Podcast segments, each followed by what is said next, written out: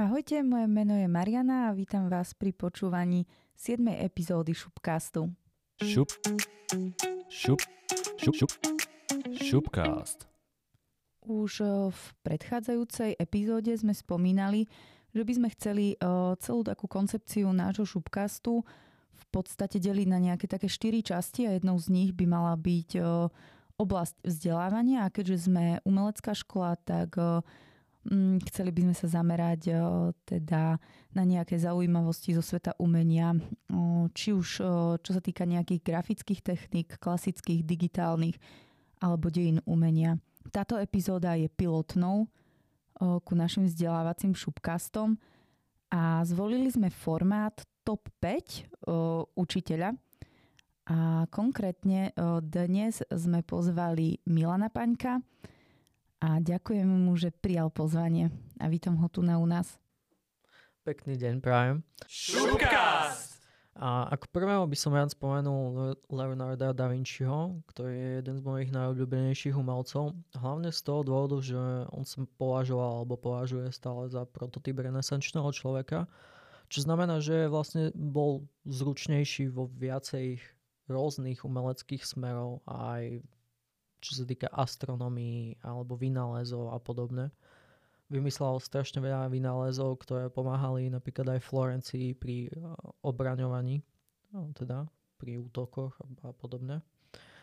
Ale eh, jeho častokrát ľudia nechápu napríklad jeho hlavné dielo a jedno z najvýznamnejších diel eh, Monu Lízu, ktorá je vystavená v Louvre a nie je to pravdu povediac veľmi veľký obraz, malo nejako 70 na 50 cm, čiže je to taký menší obrazček a veľakrát ľudia proste stoja pred tým a, ne, a ne, nevedia pochopiť, prečo je taký významný pre, tú, pre ten vývoj alebo pre tú históriu akože, a prečo je tak častokrát os, oslavovaný.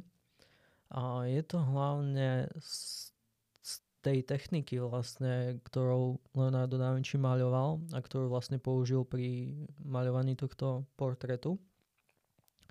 Použil tých, techniku o, maľovania o, s fumátom, čo znamená o, v taliančine tzv.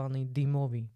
Fumo znamená dým, čiže vlastne, a on to tak popisoval, že vlastne je to maľba, kde nie je žiadna presná čiara alebo kontúra, ale je to proste maľované keby na spôsob dymu, čiže nejakých takých jemných vrstiev. Hlavne to môžete potom po, si pozrieť alebo vidieť pri jeho maľbe očí alebo úst, kde vlastne nevidíte, že končia tie hranice vlastne tých očí a tie detaily. Čiže vlastne celé nám to prípada také dymové, zasnené a celé má to taký jemný nádych. A práve preto je tento obraz veľmi významný. Čo je ale také veľké negatívum, čo sa týka Da Vinciho, tým, že on bol strašne rozlietaný a vlastne venoval sa strašne veľa veciam.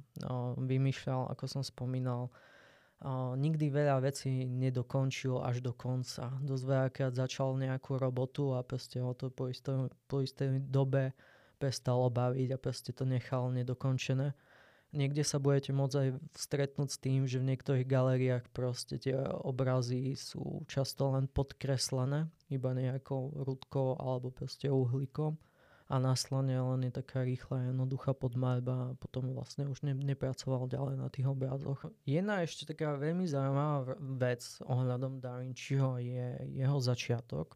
On keď bol malý chlapec, ako 12 ročný alebo 11 ročný, nie som si práve istý, a jeho otec alebo rodina ho teda dala do ateliéru pod jedného majstra, majster Verrocchio. A ako mladého učňa mu dal namaľovať proste portrét jedného anielika. To si môžete pozrieť, tento obraz sa volá Krst Ježiša Krista od Verrocchia. A vlastne na ľavej strane budete mať dvoch anielikov a jedného, jedného anielika, portrét teda maľoval mladý Da Vinci ako 12-ročný. A keď to videl Verrocchio, tak o, po, zlomil štece a povedal, že už nikdy sa nedotkne štecov a prestal vraj maľovať. Takže to je taká tá legenda alebo pikoška z jeho života, čo je tiež celkom vtipné. Ako mladý genius. Dúfajme, že tvorba našich pedagógov nejako neodradí našich študentov. Šupkast! Ďalšie veľmi zaujímavé je pre mňa v baroku sa nachádza, je Caravaggio. Ináč tvoj veľký kontrast medzi teda Da Vincim, ktorý maľoval také veľmi presvetlené veci oproti Caravaggioi. S Caravaggiom sa môžeme stretnúť s takým uh, pri, ťažkým kontrastom medzi čiernym tieňom a svetlom kedy častokrát maľoval obrazy aj v nejakom pološere alebo v tme a osvetlené proste len nejakou lampou. A vlastne pri takom prítmom maľoval aj tie obrazy. A práve preto som si ho vybral, lebo tvorí aj veľký kontrast oproti uh, Da Vinci a to hlavne v jeho povahe. Aj da Vinci bol, akože, aj keď veľa vecí nedokončil, Aj tak bol, ale taký, nebol chaotický, bol usporiadaný, hej, a vedel si proste naplánovať veci, čo sa o Caravaggioi nedá veľakrát povedať, lebo jeho povaha bola strašne výbušná.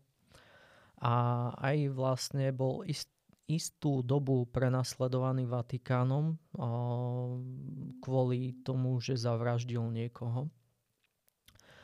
Uh, zo začiatku vlastne ale uh, si ho aj Vatikán najímal. V princípe bol aj obľúbený, potom istú dobu vlastne bol zase odsudzovaný kvôli tomu, kvôli jeho realistickým maľbám. A, a niekedy to bolo vlastne veľmi poborujúce pre, keď tie maľby maľoval, častokrát mu jeho modely boli rôzne ľahké ženy alebo proste to boli nejakí vandráci barovi a ich zobrazoval ako nejaké sveté postavy alebo figúry na tých obrazách a práve preto Vatikán ho potom prestal mať v obľúbe a prestali mu dávať akože zákazky. A to je aj to zaujímavé, pretože potom vlastne, jak ho doháňal ten stres, že nemal aj peniaze a ďalšie veci, tak maľoval niektoré obrazy kde napríklad častokrát aj interpretoval svoj život alebo seba. A napríklad na obraze David a Goliáš, kde vlastne David drží Goliášovú hlavu, tak vraj, uh, ten, t- tá hlava Goliáša je autoportrét Caravaggio. Šupkast! Takže máme stop 5 tretí. No, tretieho jednoznačne by som si vybral Sochara Berniniho, ktorý tiež vlastne pôsobil v baroku. Je veľmi hlavne zaujímavý, zaujímavý podľa mňa v určitých veciach, ako to je môj osobný názor, že predčil niektoré klasické uh, hedonistické sochy alebo sochárov, teda z greckého umenia.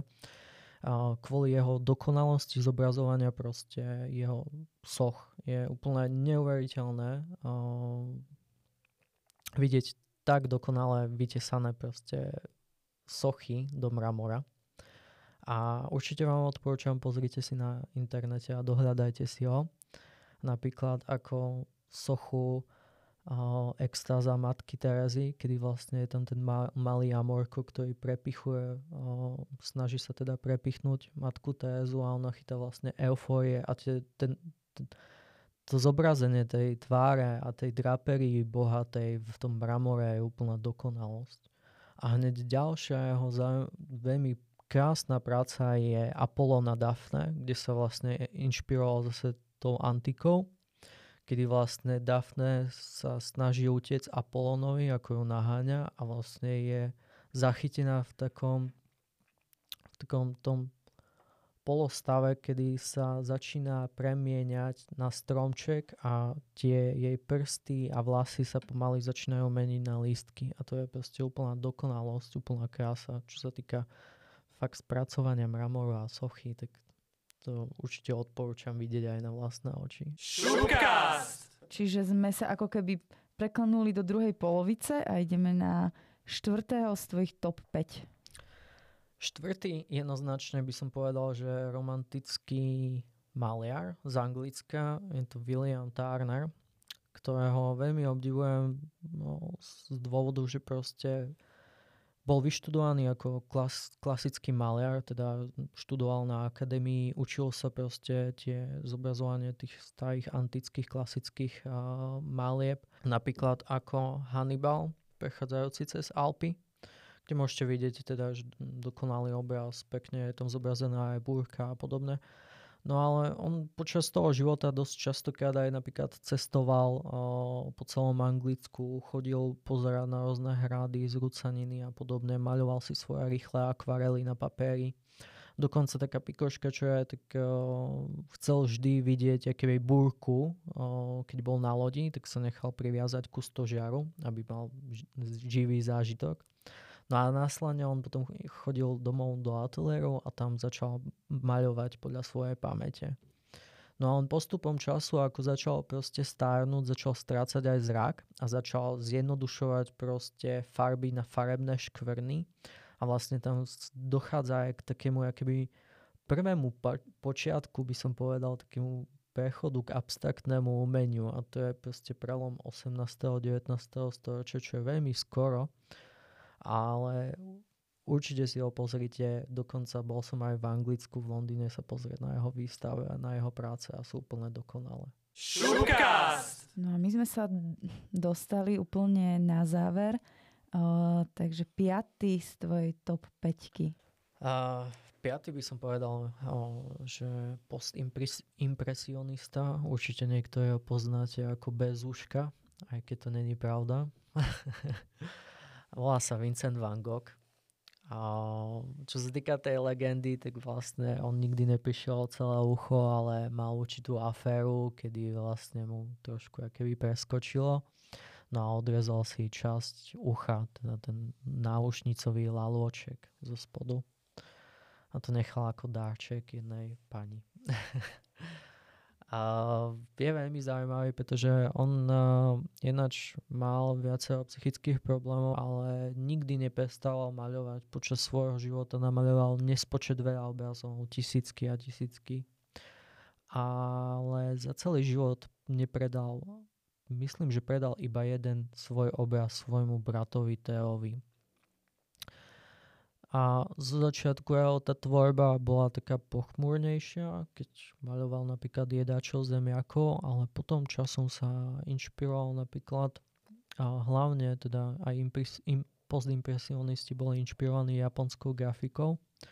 Keď vlastne sa otvoril ten trh uh, medzi Európou a Japonskom, tak začali sa dovážať aj čo sa týka porcelánu a keramiky, aj rôzne grafiky ich pôvodné a vtedy vlastne dostal takú tú inšpiráciu a začal viacej proste e, obživovať tie svoje obrazy, viacej tvoril keby radosnejšie a hlavne v tom sklonku života potom na konci to boli geniálne veci. Dokonca som bol na jeho výstave aj v Holandsku, v Amsterdame, má stálu expozíciu a strašne musím povedať, že na, sa mi páčilo, jak na konci vlastne svojho života predtým, než uh, zomrel, tak uh, začal strašne veľa veľké masy fareb používať na svoje obrazy. Dokonca mal tam jeden veľmi krásne namaľovaný taký obrážtek, veľmi maličký, možno 20 x 20 cm, kde bol namaľovaný krab, ale bolo to maľované takým spôsobom, že to bola veľká masa hustej farby, do ktorej vlastne vyškrabával detaily ako kontúry proste nejakým nožikom alebo š- opakom šteca. A to bolo veľmi zaujímavé, jak sa vedel pohrať proste s tými farbami. No a to by som povedal, že mojich top 5 umelcov, ktorí sú pre mňa veľmi inšpiratívni, veľmi zaujímaví, čo sa týka aj svoj, svojim životom alebo tvorbou, nápadmi, ideálmi a podobne. Ja ti veľmi pekne ďakujem za tvoju top 5. Dúfam, že sa naši poslucháči pozrú aj na nejakú tú tvorbu spomínaných autorov, umelcov. A mňa by zaujímalo, či konkrétne zo spomínaných umelcov ťa pri tvojej tvorbe niečo inšpirovalo, alebo či si používal pri svojej tvorbe nejakú techniku, alebo nejaký ten postup, ktorý si odpozoroval z prác? No na vysokej škole som mal možnosť sa venovať historickým technikám, kedy sme robili vlastne kopie podľa predlohy. A robili sme kresobné veci a to som kopioval častokrát Leonardo da Vinci a jeho kresby. No a ešte pred nahrávaním, keď sme to stanovili na tých top 5, tak si mal v úzkom výbere ešte nejakého umelca. Tak môže aspoň tak v rýchlosti alebo skratke povedať, o koho išlo? A mal som ešte záujem teda určite spomenúť Alfonza Mucha, ktorý vlastne žije, je Čech, český umelec, secesný. Pretože má veľmi zaujímavú tvorbu. Začínal robiť ako plagáty vo, vo Vlúvru, alebo aj veľmi, veľmi cestovaný. Určitú dobu, myslím, že bola aj v Amerike, ak sa nemýlim. A vlastne tam vznikol jeho nápad na to, že keď vlastne išiel z Európy do Ameriky, že na tie obrovské plachty by chcel raz maľovať obrazy. A dokonca ich aj namaľoval, volajú sa slovenské epoje. Tie obrazy sú obrovské, majú pomaly 5-6 metrov a viac. Niektoré men- menej, pravdu povedať. A sú venované Slovanom a českému národu ešte.